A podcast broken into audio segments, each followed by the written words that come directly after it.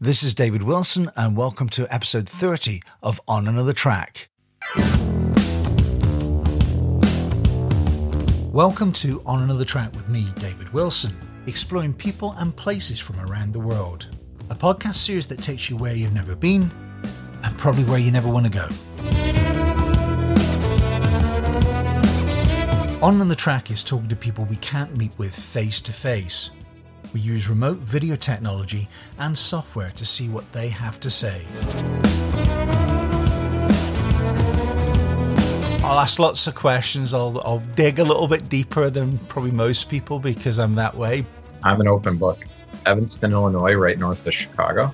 Um, well, I'm nowhere near Canada from where I am here. I have relatives, um, but yeah, I haven't seen them for years. But I, I used to go when I was growing up to Toronto.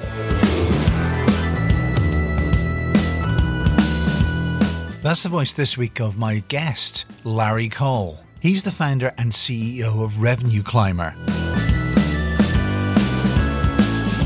Larry believes you need tons of revenue, you need money. It's the foundation for successful employment. But how do you scale the money summit, enjoy the climb, and feel part of something? He helps entrepreneurs make the decision on when to spend money on tools like social media consulting, storytelling, branding, and then when to make the leap. Having fought the self employment battle for years, Larry helps you navigate the complex landscape of self employment solutions whilst avoiding hucksters who promise the fraudulent step by step secrets to financial success. I first started by asking Larry about the name of the company and where the idea came from. The name of the company is Revenue Climber. And the idea of Revenue Climber just comes from a lifetime of self employment and all the challenges that I've experienced being self employed. And, you know, what I've noticed is that there's just this consistent frustration many of us have where we know we have a really strong professional capability, but we're putting so much into our businesses and we're having trouble um, getting known. We're having trouble financially sometimes. Sometimes we have uh, issues with having clients we don't like or working too much. Um, um, anybody listening who's been self-employed or is knows exactly what I'm talking about. So the idea of Revenue Climber is to uh, solve that problem. And uh, frankly, it started with me wanting to solve the problem for myself. Um, and now I've turn that into a, a, company. You know, that's fantastic because I know I interviewed uh, a couple of people actually recently for my show on another track, and they were saying that it's all very well. There's lots of information out there for new start companies, you know, being an entrepreneur, getting things off the ground but there's very little. There's almost like you know the, the the the main street with the tumbleweed rolling down the street of information for people who have already got a business, who are trying to scale it. They're trying to get to that next level. You know, move it from five hundred thousand to one point five million, for example.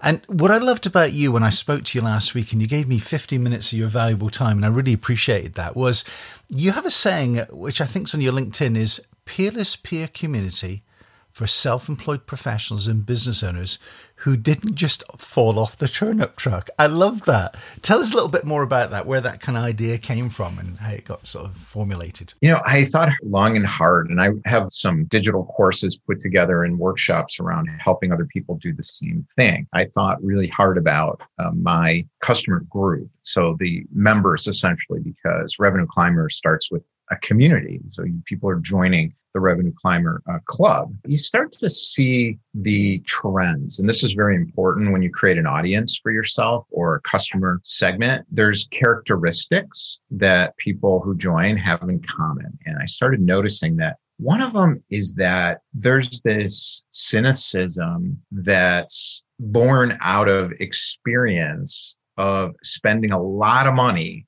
on solutions that don't work. So people are being attracted by people often who have really good social proof and a big brand name. So they see that and they think, oh my God, they must know something. And then they pay them and nothing changes. And it's not that the solution is bad. It's, you know, nobody got there by mistake. Um, when they, you know, these sort of gurus, I call them, built their companies and their solutions, they, they really did build something that works. The problem is it won't work for people who are giving the responsibility over to that service provider, thinking that if I give you money in return, I'll get a solution that'll work for me because the complexity of what it takes to be successful gets in the way. So if you buy a hammer from somebody and it turns out you also need a screwdriver and a wrench um, or something else, it's just not going to work if you don't have that full toolbox. And I think fundamentally, the didn't just fall up the the turnip truck people are the ones that already know this. So when I tell them, they're just nodding their heads. Actually, you key into something really important. It's the cynicism. Being a business owner myself and trying to build a business over many, many years, you get to a point where you say, enough is enough. I, I can't spend any more money on these gurus, as you call them, you know, because the cynicism does kick in. But how do you divert the cynicism off at the pass, you know, to make sure that you convert that into really positive energy that allows you to build your business up? How do you do that? The first part of it is to prove it to people rather than tell them how great I am. And I looked at this company and I said, I'm not going to have a hammer or a wrench or anything really. I'm not going to have a solution. What I'm going to have is a framework, a methodology where people can do an assessment and then pick the aspects of it that they think will lead them to a solution and some sort of evaluation um, of that decision. So maybe there's blind spots that they their minds can open up to. Um, so as people come into the community, they have the opportunity to take a lot uh, for a very very low financial risk, if any, um, and that gives them an opportunity to meet other people and often get a pretty significant benefit at no cost. And I think that proves the trust. It builds the trust with what I'm doing. And frankly, not even with me, but more with the community and what's been put together for them. And that gives people an opportunity to start to get more strategic. So you move from community essentially to what I call pathway to revenue. People have to find their own pathway to revenue. And that's up in my LinkedIn banner as well and then they have to take responsibility for developing and executing it. But with the support of the community and an accountability group if they want that as well as a number of workshops run by all of these experts that i'm mentioning not me. So the tools matter.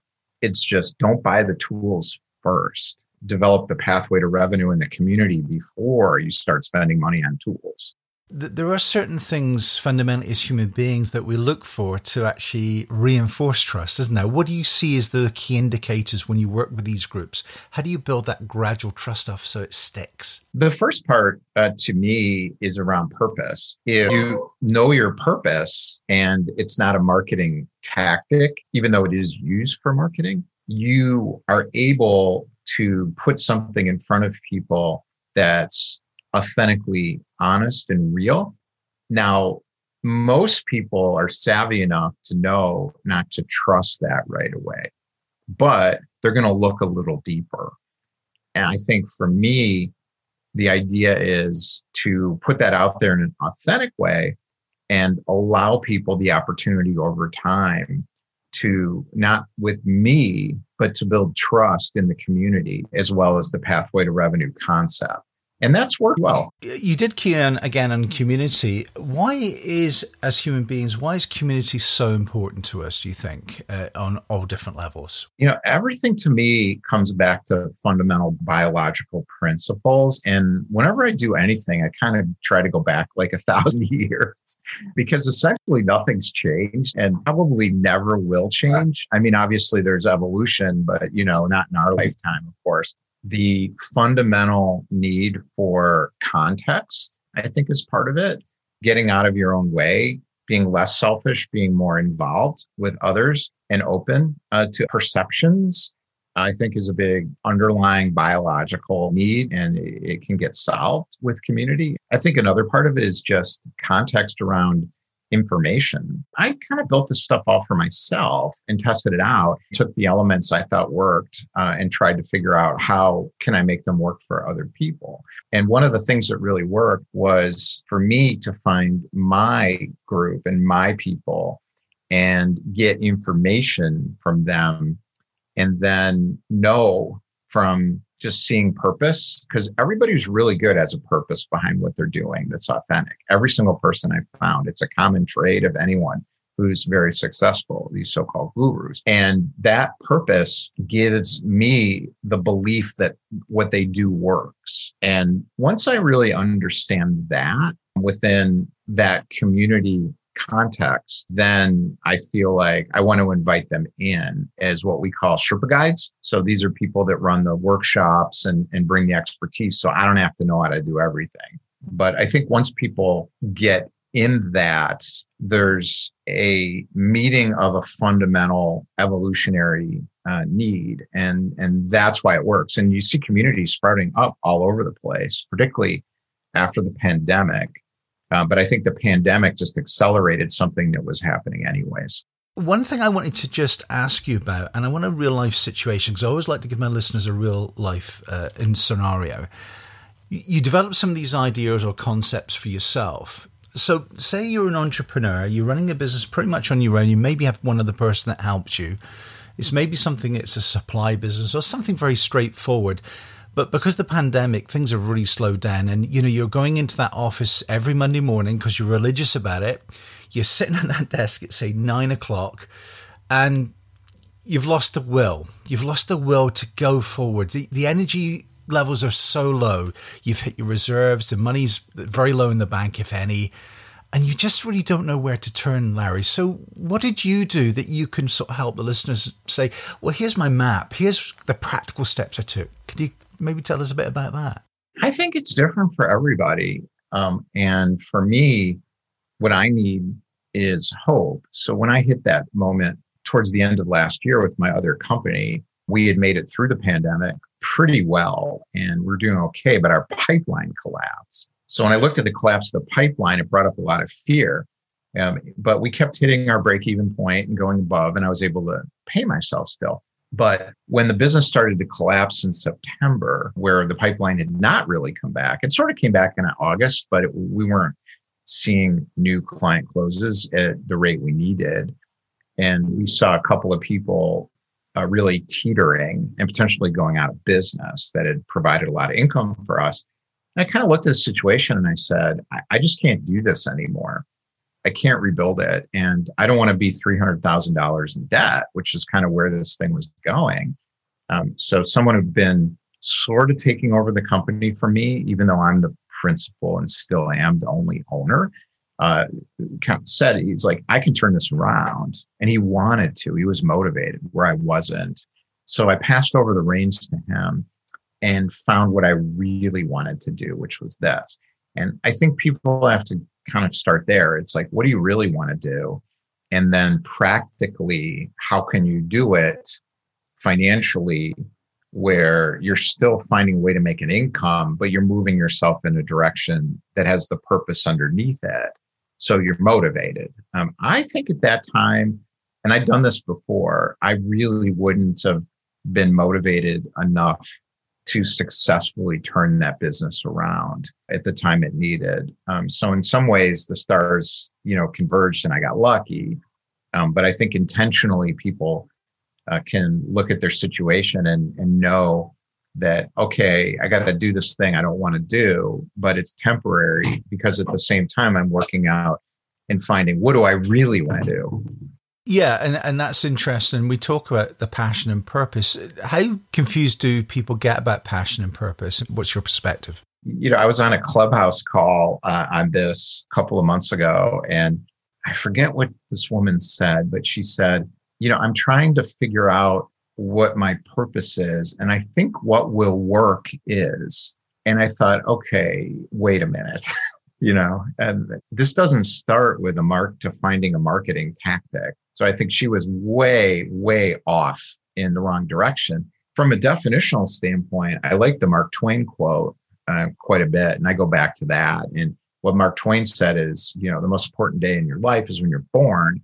And the second most important day is when you find out why.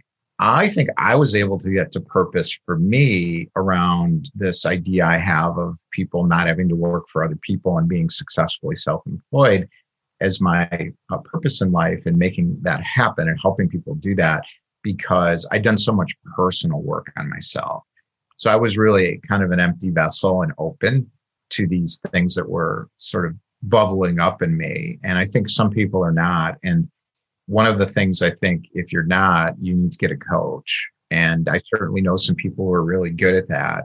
One way to get unstuck is, I think, just sort of start looking around. I mean, there's clubhouse rooms, good ones. There's seminars, there's books, there's, there's all kinds of people. Um, one of the starting points is Start with Why, which is Simon Sinek's TED Talk. And that's up on YouTube. Um, that's a good place to get started. Maybe that triggers, you know, something for people.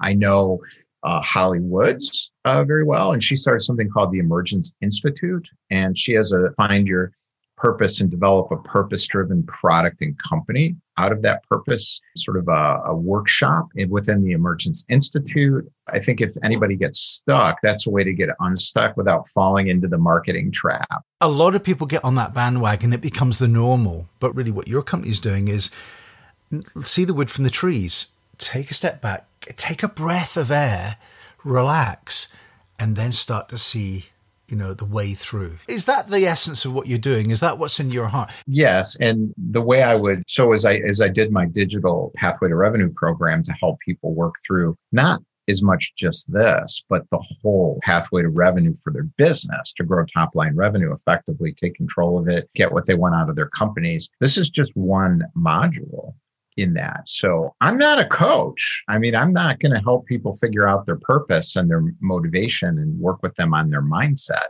There's a whole industry of people, you know, that do that sort of thing. And that's another example of the hammer looking for the nail.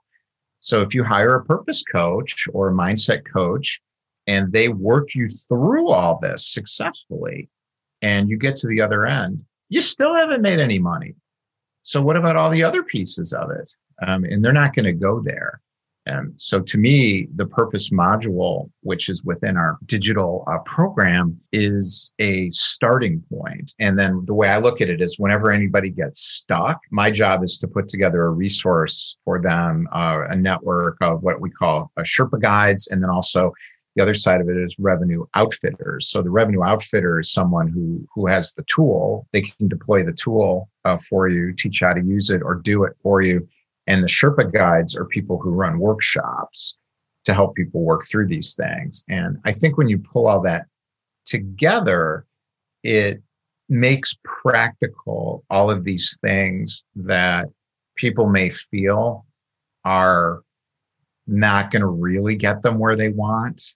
So they don't do it. I think when people leave this part out, I think they can still be successful. I think just they may be less happy about what they're doing because they may not be connected to a deeper part of themselves, which is what gives you that mindset and motivation to push through those inevitable hard times. How important is it to share though to to network and to share that feeling and to you know because you've got a motivational energy. I certainly have. You know i really enjoy what i do. I'm passionate about what i do when i come to the podcast and it, it, it feeds my soul.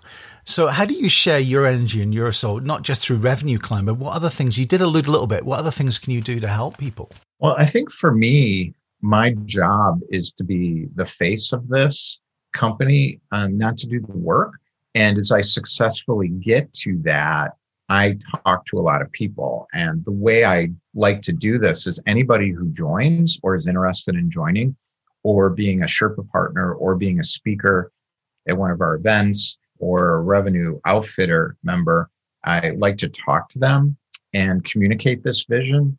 And if they respond, then I know that they could be a good fit for some piece of this. If they don't respond, then I'm asking myself, maybe I don't want to invite them in because that could hurt the culture. So if they look at it just as a financial ROI, they start talking about ROI. You know, people, I was talking to one guy and he says, well, what's the ROI on joining? And I said, zero, zero. And the reason I said that wasn't that there's no ROI, it's that I don't want people to think that way uh, because I know where that's going to go, which is that he is going to bring a negative energy into the community. And that really can't happen. It, it's one kind of disaffected person who's saying, Well, I did this for three months and it didn't work. They're like, Well, you didn't work. Love it.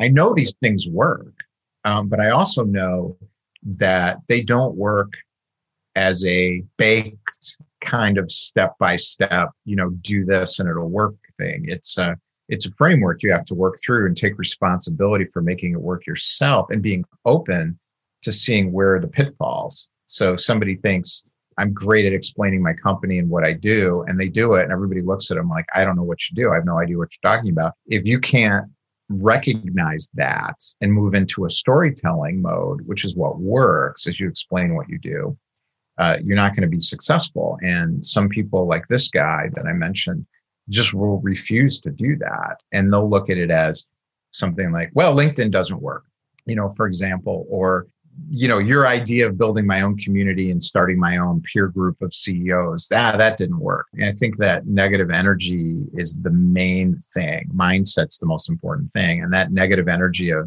nothing works. This doesn't work. You're lying and blaming other people for your own failings and shortcomings is what hurts business owners and self-employed people the most yeah, it's so refreshing to hear that from you because that's, uh, I would say, a slightly unconventional approach, especially in North America and Canada. You don't hear that kind of approach that you've got, that kind of going back to the the base. You know, it's a community. Let me grab your hand and let me take you on that journey. Let's go together and see what it feels like. You know, because every situation is different, isn't it? But it's about bringing human emotions to the table, isn't it? It always is, and that's how you market your company too you know, one of the things I do quite a bit outside of just talking to people who are, you know, potential um, partners or members or supporters uh, for Revenue Climber is I look for trends uh, among people who've been successful and what's emerging in in the market. And you know, like I'd mentioned, I think one of the themes that I see over and over again is every single person, without exception, has some kind of a positive, focused, understandable point of view that they're bringing to the world that is fundamentally real. And uh, eventually people see that. You know, there's even some people that are what I would call sort of hucksterish. So, you know, they're screaming from the rooftops. You know, you see these people on Instagram and YouTube in particular. And, you know, I kind of roll my eyes a bit. But as I look deeper, uh, many of them uh, are actually uh, real uh, about what they're saying. It's just maybe their audience are people who you know grew up in you know households where there really wasn't any money, for example, and they want to get rich and and that's what they want. So that's what they're selling is a way to do that. And they really mean it because maybe they grew up the same way and they found a way to do it. My complaint is often, though, that following what that person did won't work because most people aren't like them. But the techniques they use work, but they have to be adjusted. And there's usually some gaps that need to be filled in as well. And um, so as I spend time trying to figure this out, and sort of pull those commonalities together, I get a really good understanding of the things that have to be included in what anybody's doing to get that pathway to revenue down. You're halfway through listening to On Another Track with me, David Wilson. My guest this week is Larry Cole. Next, I wanted to ask Larry a little bit about his family and what it was like to work in the family business and what did he learn. I was very much disconnected emotionally from my family of origin when I was a kid. Um, so I was definitely the black sheep um, within the family. So I was taught a lot of negativity uh, about myself. And it's not something anyone from the outside would recognize. It's very real and was um, inside my family for me. And if you look at my family, the other thread is self employment. So I go back to my grandfather, Leo, uh, is German Jew, and he came to Chicago in 1870s and he didn't come with very much. And he started a company. At the time, they would go door to door and sell products to stores and things like this. And, you know, he did a lot of different things. And I think at one point he was importing ceramics from German artisans. And then having Eastern European artists, of which there were many in Chicago at the time, paint them. And then he would go door to door and sell them to retail stores. And then my grandfather, so that was my great grandfather. Um, and then my grandfather went into that business and they had a lot of conflict. But again, like with me, that fundamental, I'm going to work for myself was there. And neither one of these people ever collected a paycheck from anyone else. They never had a job. And then my father and my grandfather opened a business together as well. And they worked together for many, many years. And my father ended up taking over that business. And then I went into that business when I was in my early 20s, but I didn't want to. I wanted to get away from my family, but I felt unemployable. Um, I was very depressed and I had some social issues. I just a lot of drugs and alcohol and things like this. And I was very disconnected from my peer group. And I didn't feel equipped to get a job or go to a graduate school or anything. So it was almost like a, um, a negative move for me to go into his business, but I was great at it. so I was really successful, but miserable, you know, doing what I was doing. And then um, we had a lot of conflict, and then I left. And everything I learned in that business and from my father, you know, I, he never collected a paycheck in his life. So it's three generations uh, where no one, I, I did collected a paycheck at certain points in my life where in between companies. I worked for other people, not what I really wanted, but I did it. And that three generations there and me for most of my career have paid our own way. And I think that's a fundamental theme in the family that stuck for me and really does fit my destiny and, and my purpose in the world uh, of self employment but I resisted it quite a bit. I thought it was bad and I should be doing something else. And there's something wrong with me that I can't essentially get out. Yeah. That historical destiny or wh- whatever you you want to call it. It's interesting listening to your story because it's quite shocking actually. Bearing in mind the person i'm looking at today is a very very positive lots of energy and there's a real you know drive there but I think, I suppose mm. you're a, a, victim of, of your circumstances, aren't you, originally, your environment that you're in. And it either makes you go one way or the other. Because you said something really, really important there. You said, I was very su- successful at what I did, but I was miserable. What happened there? Why did you recognize that? I had an idea of what I was supposed to be and was not able to achieve that. And because of that, nothing that I did, regardless of how well I did it, was going to work for me. So I, I was in a bind. And I thought I was supposed to be some kind of a lawyer, or an economist, or you know, a journalist or, or something more kind of intellectual. And I think I looked at business and sales um, as um, I looked down on it and didn't want it. And uh, I think some of that was trying to separate um, from my family and not be a part of that world at all. One of the great things that I think you talked about very briefly as well, and I, have a passion for this, is cold calling. And did you build your business up around cold calling because you enjoyed it, or was it something a lot of people don't necessarily enjoy, but you were quite good at it? Was that something that really helped in formulating where you wanted to go with your passion, for instance?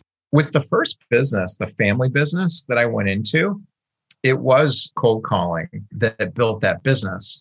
So we got it up from 2 million in sales to 6 million in sales in, in a couple of years. And I did that off the back of cold calling. And I uh, took basically products like my great grandfather, I guess, and went around uh, to stores and, and found new clients. And then I also did that to find new manufacturers to work with. Now, I've been in technology and services, other kinds of more modern businesses since, but that's where I was at the beginning. And at that point, I loved the cold calling. I loved uh, getting out and building that territory. And it was something my family had never been able to do. So that business was very customer service oriented. So it was not about going and finding and making things happen and growing and building and hiring a team and all this that I just intuitively knew how to do. It was more about just serving the people who showed up, basically. And that's only going to take you so far. But I did have some experiences later uh, where I worked for one company for 18 months after I left that family business. And all I did was cold call eight hours a day. and it was um, a very small marketing communications firm. We sold to Fortune 50 corporations. The, the division of the company for us to be able to charge what we wanted to charge had to be over $2 billion.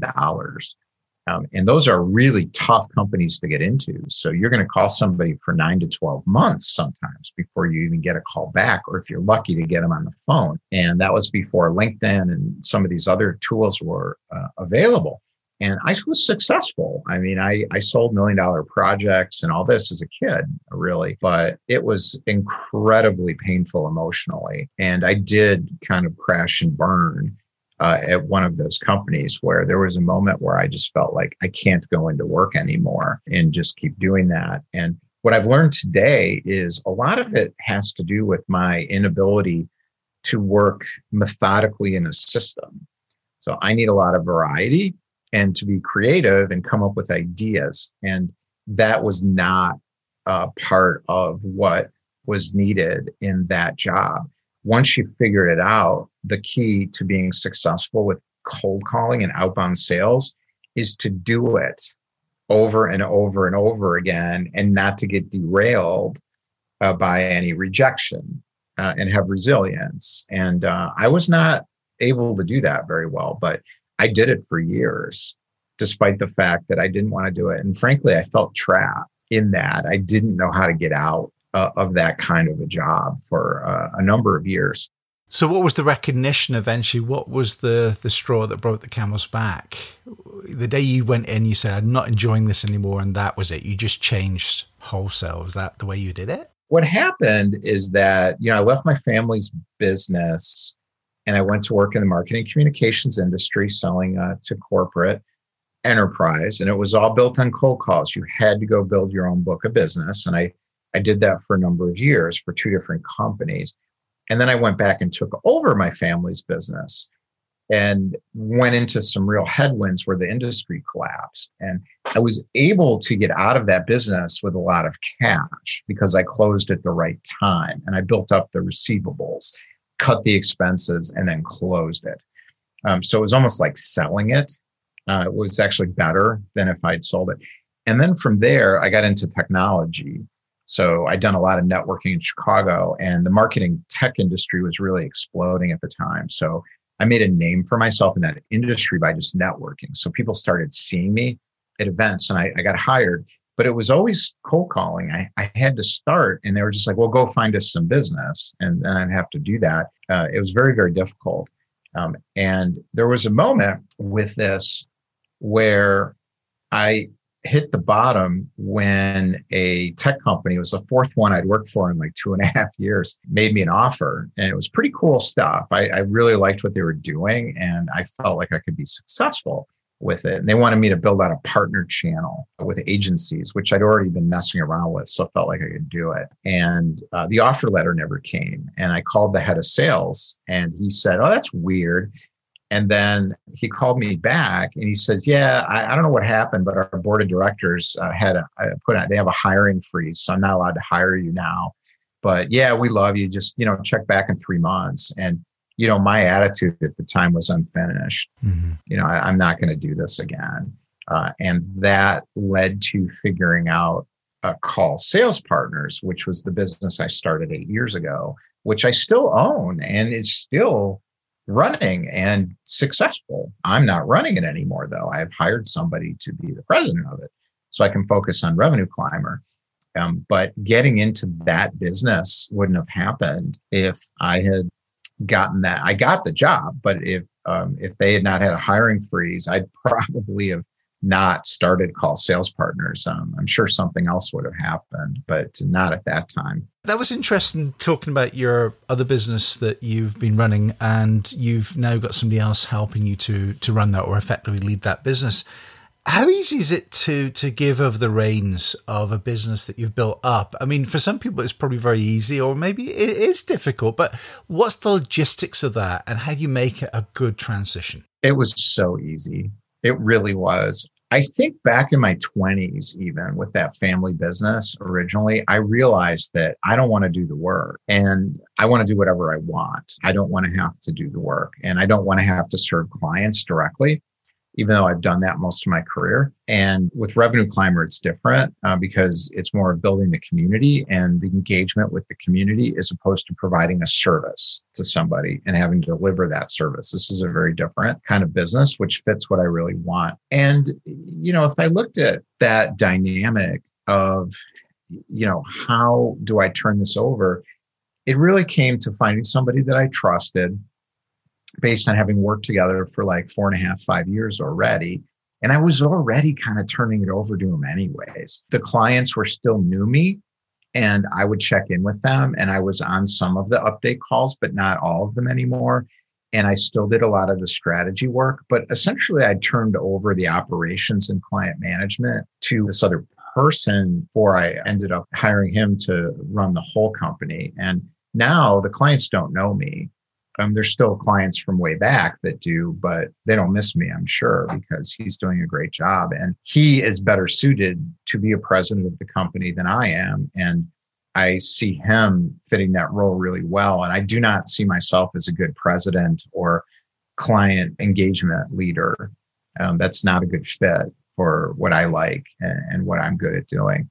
And that's great. I mean, that's maturity there, isn't it? And experience of life that's helped you kind of formulate that. But no, glad to hear that. And I think that, I hope you don't mind me mentioning the name. Is it Glenn? I think it is that runs your company now. Glenn. Yeah. Glenn Torgiani is, uh, is running that business. Now. Yeah. I wanted to get a mention from him in there because it's not easy taking over a business from somebody else.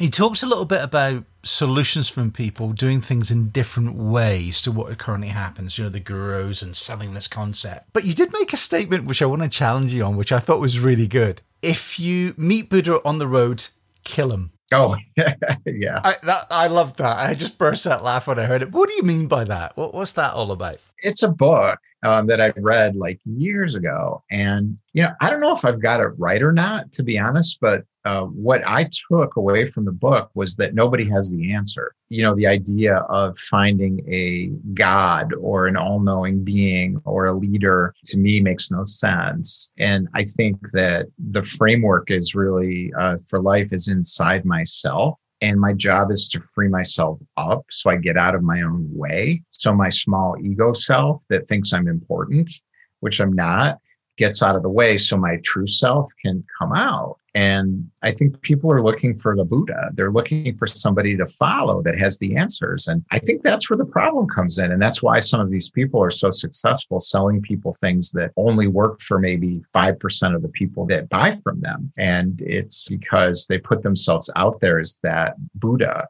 who has all the answers. And, you know, the real Buddha did not say that. You know, the real Buddha Jesus Christ, um, Martin Luther King, you know, all these great figures did not say, I have all the answers. And if you just follow me and do what I say, I will give them to you. That's not what was happening there at all. They were creating movements where the people were responsible for opening themselves to the answers and taking a responsibility and control for the of the movement. And I think that's a great model for people. So I, I don't know if I got the book right or not, but that's what I made up in my own head about that phrase.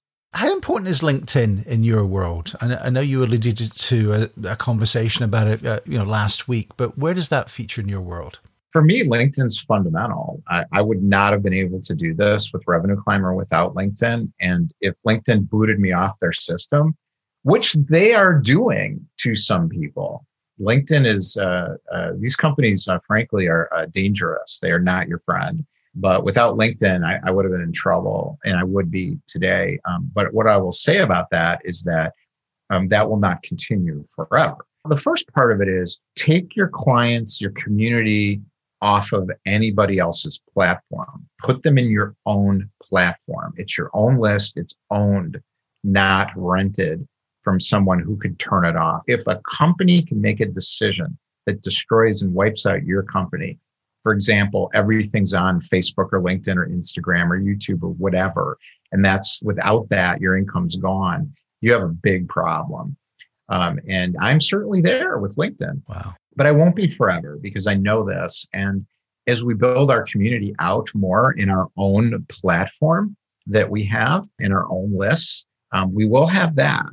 So that's kind of phase one. Phase two for me is figuring out how to do this without LinkedIn. There's Clubhouse, There's Lunchclub, there's Instagram, there's YouTube, there's TikTok, there is Discord now. There's a new company called Hub, which has events. There's a lot of ways to do this outside of LinkedIn, but right now I'm focused on LinkedIn because it's working and I need to focus myself rather than try to do everything at one time. But eventually, I will start branching out into these other areas. Yeah, and I think you kind of summed up a little bit.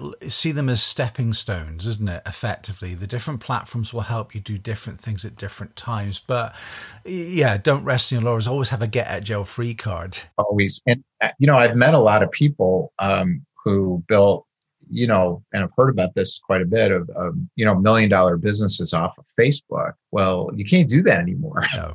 um, Facebook just wiped them out. And, you know, we're in the golden era of LinkedIn right now where the free organic reach is out of control. And I would say the same with a, a clubhouse, uh, which has been great for me uh, moderate a room uh, on Clubhouse. It's been incredible, uh, helped quite a bit, and that's free. And the organic reach is incredible. Same with TikTok. I don't have the right kind of model for TikTok in my marketing right now, but you could someday. But and LinkedIn is allowing this too. But at some point, these platforms are looking for monetization of everything. And as they get more and more crowded with more and more people creating content, you get pushed out and then you have to pay. So if you look at YouTube or Instagram now, it's really pay to play. And there is room for some of the top kind of personalities to get in new if they really got something special. But for most of us, you're just pushed out unless you really spend some serious money figuring it out. And eventually, I think that's going to happen with LinkedIn too. So, I want to take a different tact here. A little bird told me that you've written a book or books. Is that correct in the past? I did. Yeah, I did write a book for Kaul Sales Partners, which has been rebranded Op Generation. And I'm working on another book for Revenue Climber. It's sort of um, a chapter kind of idea phase, but I want to get a little bit further with Revenue Climber as I test out all these different things that I'm doing before I turn it into a, a, second book. Okay, so we'll look out for that on Amazon, hopefully at some stage in the future, or a local publisher somewhere near to you. Okay, um, very briefly before we go, I want to make sure that people can get a hold of you, Larry. So, what's the best way of actually reaching out to you or connecting with you? The best way is to go to revenueclimber.com and you can learn more about our community and reach out to me through that. The other way is on LinkedIn. Frankly, I don't check email very much. I probably look at email once a day, but I'm in that LinkedIn inbox all the time. the messaging inbox has has you know really replaced the email inbox for me as the main source of communication. So I'm in there all the time. So if you just spell out my name, I think I'm the only one. So I'm not that hard to find. So yeah, just remind people of your name, if uh, your full name. So Larry Kaul, K A U L. Perfect. Larry, before we go, is there anything that you would say as a final part and message to anybody who is in a funk at the moment, who is stuck in a business that potentially is a good business, but because of circumstances and the environment that we're living in the last 18 months, they just feel really stuck? What would be one or two things that you would suggest to help them out of their hole at the moment where they are? I think it's about context for me. And, you know, I've been suicidal. I've been at the bottom of, of the barrel. I felt just despair that I'm going to have to make cold calls for the rest of my life. There, there's all kinds of things I've gone through. Um, I sold insurance door to door when I was 40 because I, that's a whole nother part of the story I didn't get into. But when I closed that family business and felt it was kind of unemployable at the time. So these things are, true for most of the people, if not, well, I'd say not all of the people that I've seen have a story like this uh, who've been successful and it's real. So if you're in that moment, um, the key to me is keep your head up. Just ask why all the time. Um, if you can't get that through that, you don't have to be happy at this. You know, why would you be happy about you know going through that? But you do have to be paying attention, and you have to be taking action uh, on opportunities as you see them. Uh, otherwise, you won't get out of where you are. That just sums it up, isn't it? You know, you don't have to be happy, but pay attention and do something. You know, that that's the key, isn't it? At the end of the day. All right, final question. I promise you. I always ask everybody this before we depart.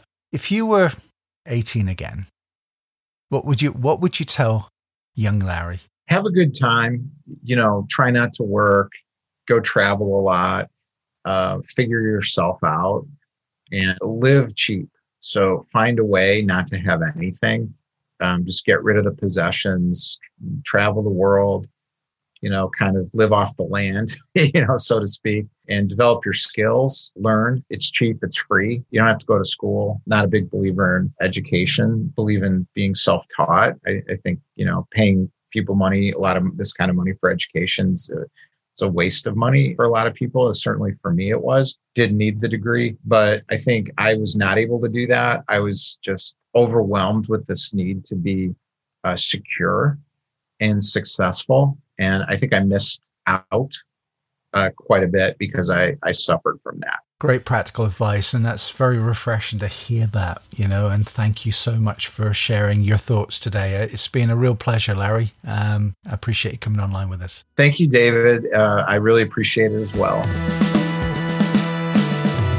You've been listening to On Another Track with me, David Wilson. My guest this week was Larry Kaul making sure self employment doesn't feel like hiking up Mount Everest with a boulder on your back. Remember, there are more conversations coming up in the series. Just look out for On the Track with David Wilson on your local podcast platform and subscribe. This has been a Brickham production for Urban Aspect Incorporated. Keeping us safe on the roads of North America.